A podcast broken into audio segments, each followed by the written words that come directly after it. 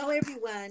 Welcome to Commentaries from the Edge. This is Karen Goldberg, and here's what's coming up next. I am so pleased and honored to introduce you to Reverend Dr. Najuma Smith Pollard, a preacher and program manager of an important organization at the University of Southern California. And I will let Dr. Smith Pollard tell you more uh, a little bit about herself. Hi, everyone. Um, I'm glad to be on with you, Karen. Thank you for inviting me to share uh, with you.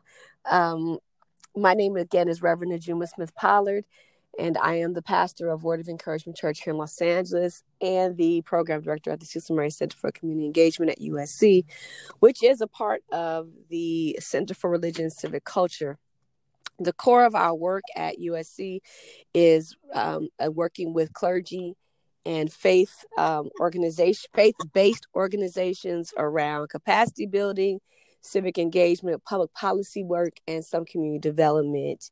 Um, and of course, as a pastor, um, really seeing my role in this present day um, as being a just continue to be a prophetic voice, helping to interpret the times that we're in. Uh, we are in a very interesting year to say the least. And um and so just really navigating this pandemic space. So i'm i'm grateful to be on with you karen. Thank you. Well thank you so much for being here.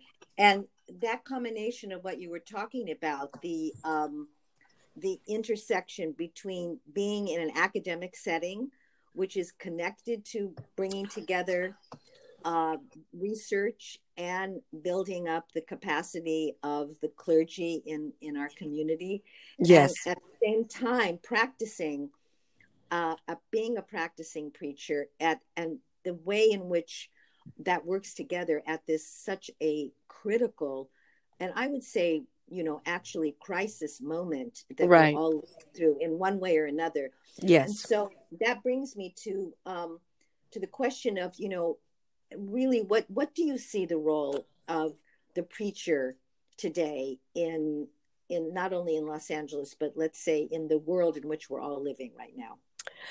Um certainly we must com- continue to be the prophetic voice you know lifting up inter- interpreting our sacred text whatever that is um whatever the faith tradition may be. And so as a spiritual leader helping to interpret the times and and juxtaposing that with the text that we read from and study from and worship from but also leading right? Like i i and leading from from out front um really being present and engaging um the various conversations and issues and being out front. Um, this is a time where people need leaders including spiritual leaders, to be in front, um, to be in front of, you know, and not just in front physically, but you know, in front, you know, being being aware, being conscious, being engaged, um, you know, being being in the conversations and even in some of the work that has to happen. So I think I don't think I know that my role is, is is leadership, but it's really leading from the front.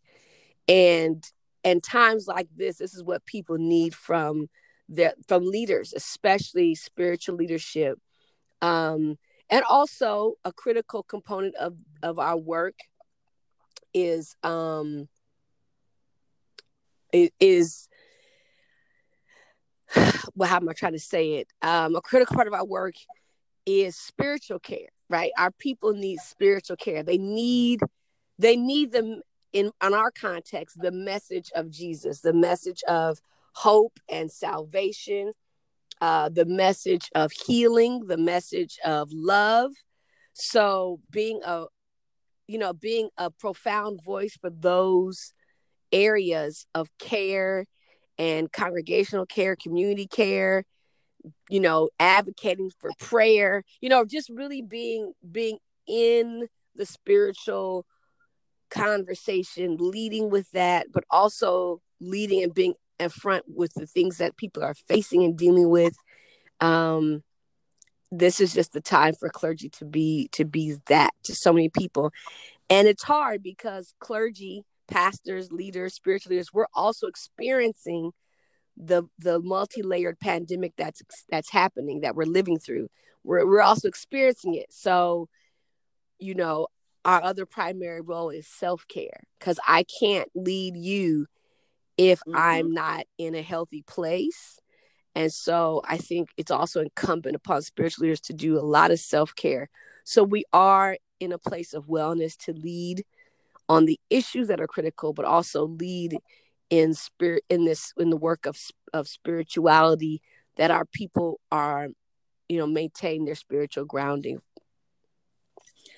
And that's that's a huge undertaking. And what you said that is so important because you know I think it's become more common knowledge uh, that clergy often ignore their self care. And so I think that's a really important issue that you're bringing up. Absolutely. I know, you know, we, we've talked about the idea of being on the prophetic edge and how, when you look around at history, how many you know spiritual leaders have been the ones that have raised up people at a time of pain yes. of not knowing and not knowing where where do we go from here and knowing at the same time. And i think the vast majority of people are feeling this. We cannot go on with this. We cannot go on the way we are right now. No. And and i think oftentimes if you look at history and we've talked about you know desmond tutu in yes. south africa Martin Luther King Jr. here in the United States, Gandhi in mm-hmm, India, mm-hmm. Uh, who found a way to to go forward and bring the people with them yeah and i know you know because you are you're a black preacher at a, an incredible moment of the the issues of social justice and the recognition of systemic racism um, and how that can re- resolving those issues or, and moving forward with them will bring all of us up yeah bring all of to a better place. Yes, certainly. I mean, certainly this is the time for spiritual leaders, pastors, um, you know, to to lead from from that, that's what I meant by leading from front, leading leading on the edge, you know, that prophetic edge. Like we have examples of what happens when spiritual leaders lift up these issues in sermon, but also in life, in living, right? we've seen the impact um, when we put our faith and our feet together at the same time to kind of to somewhat lean into what rabbi heschel said um, about he was praying with his feet right and so those examples and so many more like you know our history is is filled with examples of spiritual leaders who took to the work beyond you know, beyond worship. There's the worship in whatever way we worship, and then there's the work. And it's not either or at times like these, it's both and. And that's that prophetic edge. I'm a pastor. I'm going to preach a sermon on Sunday. I'm going to do Bible study. I'm going to lead my people through prayer. But I'm also going to meet with the leadership of our cities and our nations and you know to to lift up the the story of Moses and his work and and I'm going to also tell Pharaoh let my people go.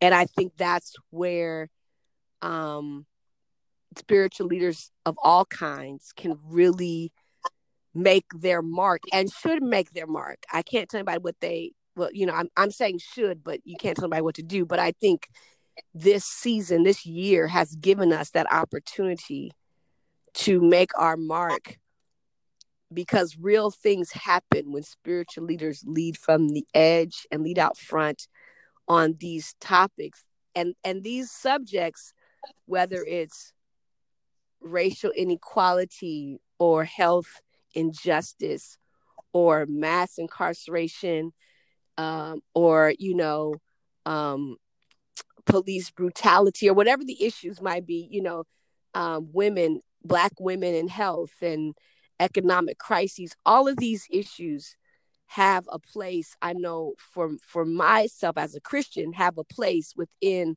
the bible and so these are not issues that are separate from the faith conversation they're in the text they're in the Bible. God actually gives direction and speaks to all these issues in some format, in some way. And I know for as a Christian, I lean into what the, the prophet Micah told us, which is to love mercy, do justice and love mercy. Um, you know, and act, justly and love is act justly, love mercy, and and you know, follow God. And so that is the work that I am called to.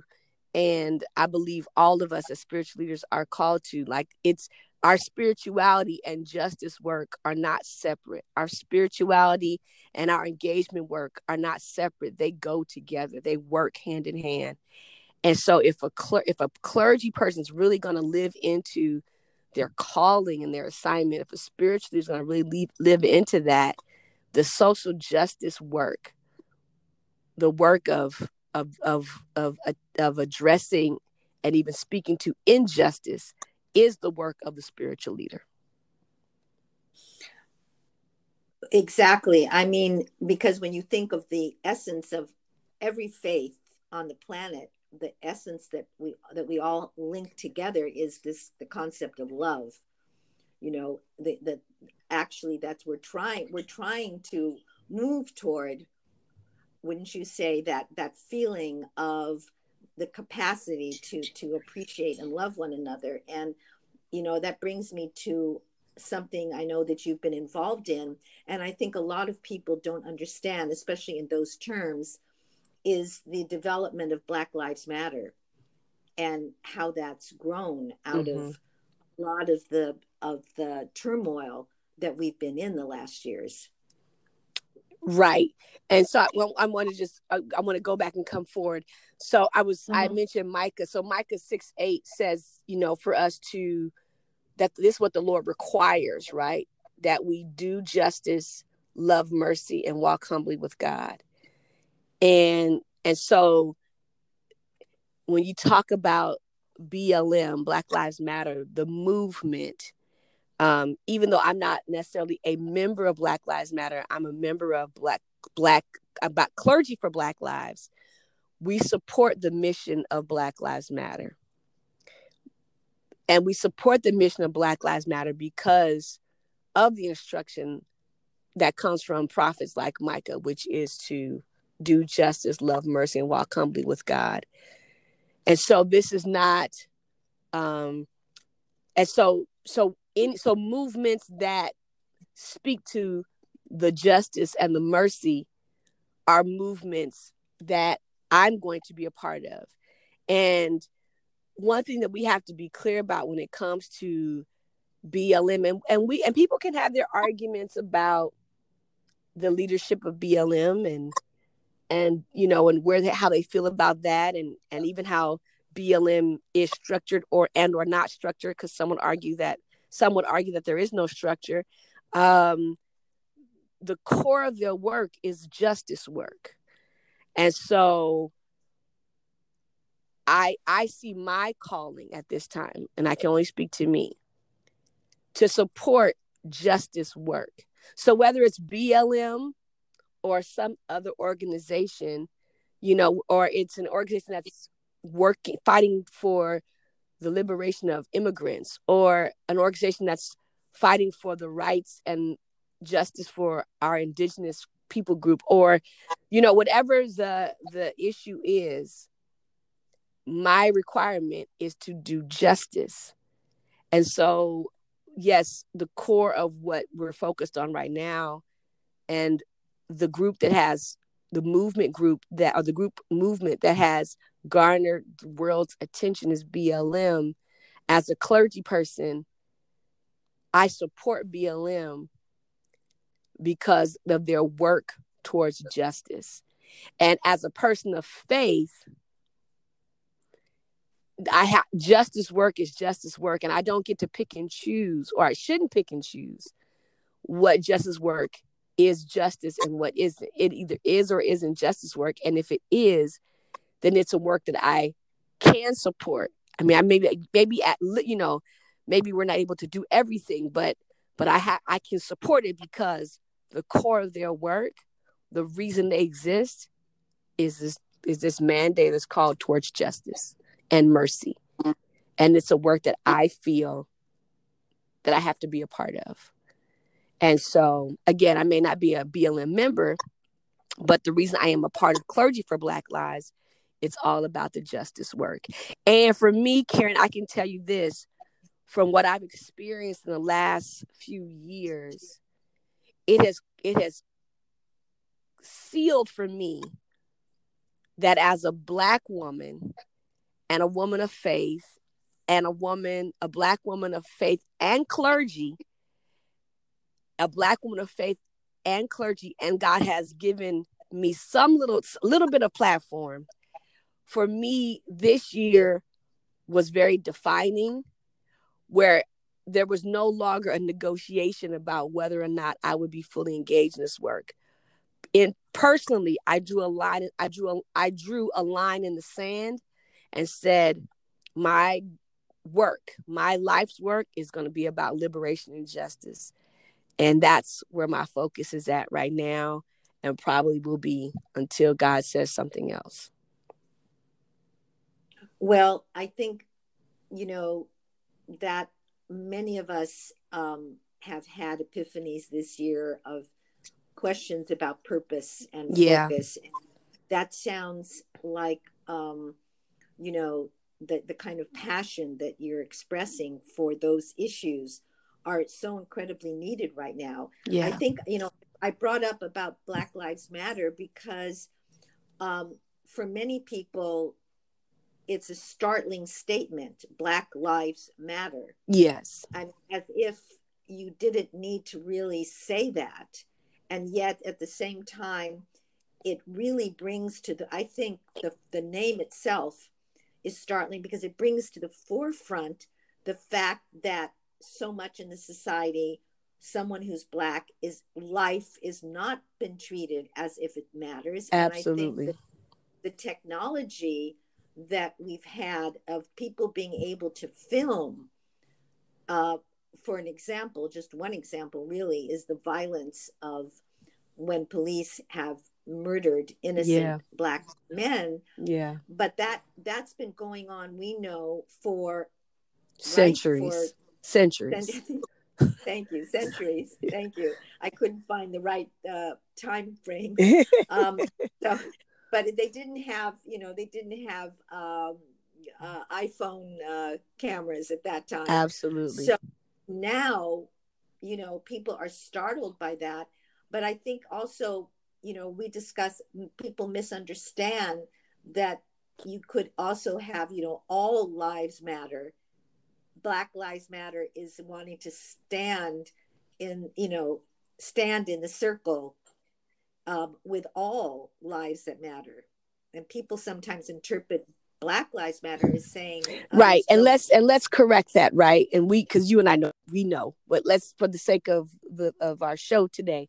So what we want to make absolutely clear black lives matter is a period after that. It's not a Black Lives Matter comma above everybody else's. It's not Black Lives Matter comma before everybody else's. It's not Black Lives Matter comma instead of everybody else's. It's just Black Life Matters. Black Lives Matter. And the reason that that statement, and it's a sad case, which is, you know, which is what America uh, or a good good part of America doesn't want to really acknowledge is that black lives at this tick of the watch and for the tick for the is and and the and many watches past is the life that's burning. So if you have um and you and i talk about this example a room full of babies the black baby is the one that's sick and dying. And so the black baby is the one that needs the the critical care team to come in and it's not to say that all the other babies in the in the in the ward don't are not don't matter. And it's not to say all the babies don't deserve love and attention. But right now the black baby is the baby that's sick and dying and needs the care critical care and the services and the investment. And so anyone who cannot see that is choosing not to see it, or they're so far in their privilege that they've been blinded by privilege. Um, because we can look at we can we can look at whether it's police injustice, brutality, but we can also take it take it to other we can talk about education system, you can talk about the health system, the criminal justice system, the court system, the the the banking system, you know, Eh, all of the systems of this nation, the black baby is the sickest baby in all the systems. And so the black baby is the one that we're saying needs the services and the investment and the critical care team and you know code blue you know or code red. I'm not sure which one they call when it's emergency i think it's code blue or code red. So that's what blm is saying. We're just calling code red on black lives because at this tick of the watch black lives continue to be the the baby in the ward that remain that is that it continues to remain sick and needs the critical care team to come in. Um, and, and again, anyone who cannot see that and and who choose not to see that um, is either blind or so far in their privilege that they're blinded by their privilege. Well, I think that's where see that is where the clergy Absolutely. comes in. That what you were talking about before, and I and I mean all clergy yes. from all walks of life, because actually you could say the clergy is also yes. a teacher and teacher if the you know many times the teacher gives you reveals to you things that you yourself in your own life in whatever the boundaries of your life yes. are you you have an opportunity to really learn um, and because you know clergy have captive yes. audiences whether it's on friday afternoon with yes. muslims or saturday with jews or sunday with christians and many other faiths different days they they have captive yes. audiences and opportunity and it's kind of like what we were talking about you know the idea can you you know that you can pass yes. laws but maybe preachers can also besides laws protecting people from other people's prejudices uh, maybe preachers can also change yes. hearts and spirits, which would be really a wonderful thing for for it to happen for humanity if that right. could happen. That we could all move forward really with new understanding of, you know, revealing to each yes. other how important all yeah and i think you i think you use a really critical word revealing um and i think that's where and when we talk about clergy for black lives we that that organization our organ the organizing the organizing of clergy for black lives includes all clergy. So i just want the listeners to be clear that it's not just black clergy. We have every faith tradition for the most part represented.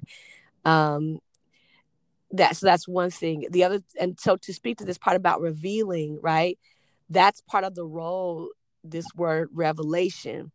And so in the teaching, however that's done, whether that's a sermon, a dua, you know, uh, a talk, whatever, however, you know, a, a, a chant, um, what we have the opportunity to do in our various platforms, whether it's a small group or a large group, is to bring revelation forward about the baby, the black baby that's sick and and if the black baby is not tended to all the other babies are not you, you are not are a threat right? If there's a sick baby amongst us all the other babies are are are threatened uh, and not not by the black baby but why but by what's causing the black baby to be sick not the black baby but what's causing the sickness. And so um all the other babies are are at threat are under the same threat or or under some kind of threat because the system is what's hurting the black baby and killing the black baby. And and so as clergy when we have our time in front of our congregations organizations groups prayer groups you know what whatever whatever whatever the the opportunity is then we have an opportunity to to bring about revelation in this space around the black baby and how the black baby needs critical care um, because it's really out of revelation that hearts are turned. Hearts are not turned because I give you statistics. Hearts are not turned because I give you facts. Hearts are not turned because people see a video or two or three. Hearts are turned because a person has a revealing moment, um, has a sense of revelation, and revelation simply simply means an awakening, an opening.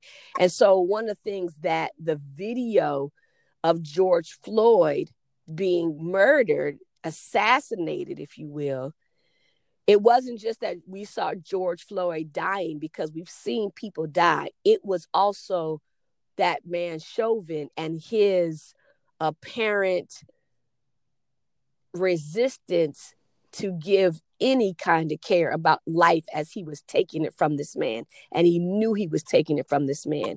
And so it was a very revealing moment that people got to see mm-hmm.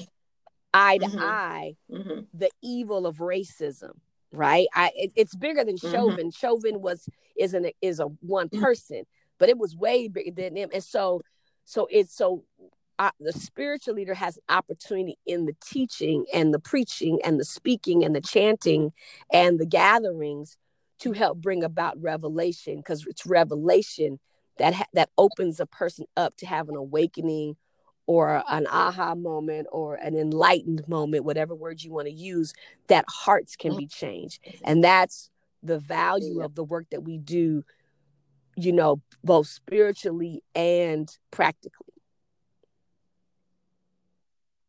Yes, absolutely. And you know, when you think about all the different the, all the work that we have to do to make things better, to move from, you know, this really not even thinking at this very moment as we speak that the the coronavirus is so oh, out of wow. control so causing so much suffering uh, among often among right more in the latino and, and the black the, community yeah. black community uh, i guess this is this may be a difficult question but do you do you feel any when you think of the future and i know you have young children do you feel optimism for the future? you know what i do karen and i know a lot of people are not optimistic i'm optimistic in the sense of in, in this way and i'm not sure who said it but I'm going to quote it and then maybe you can help me figure out who said it.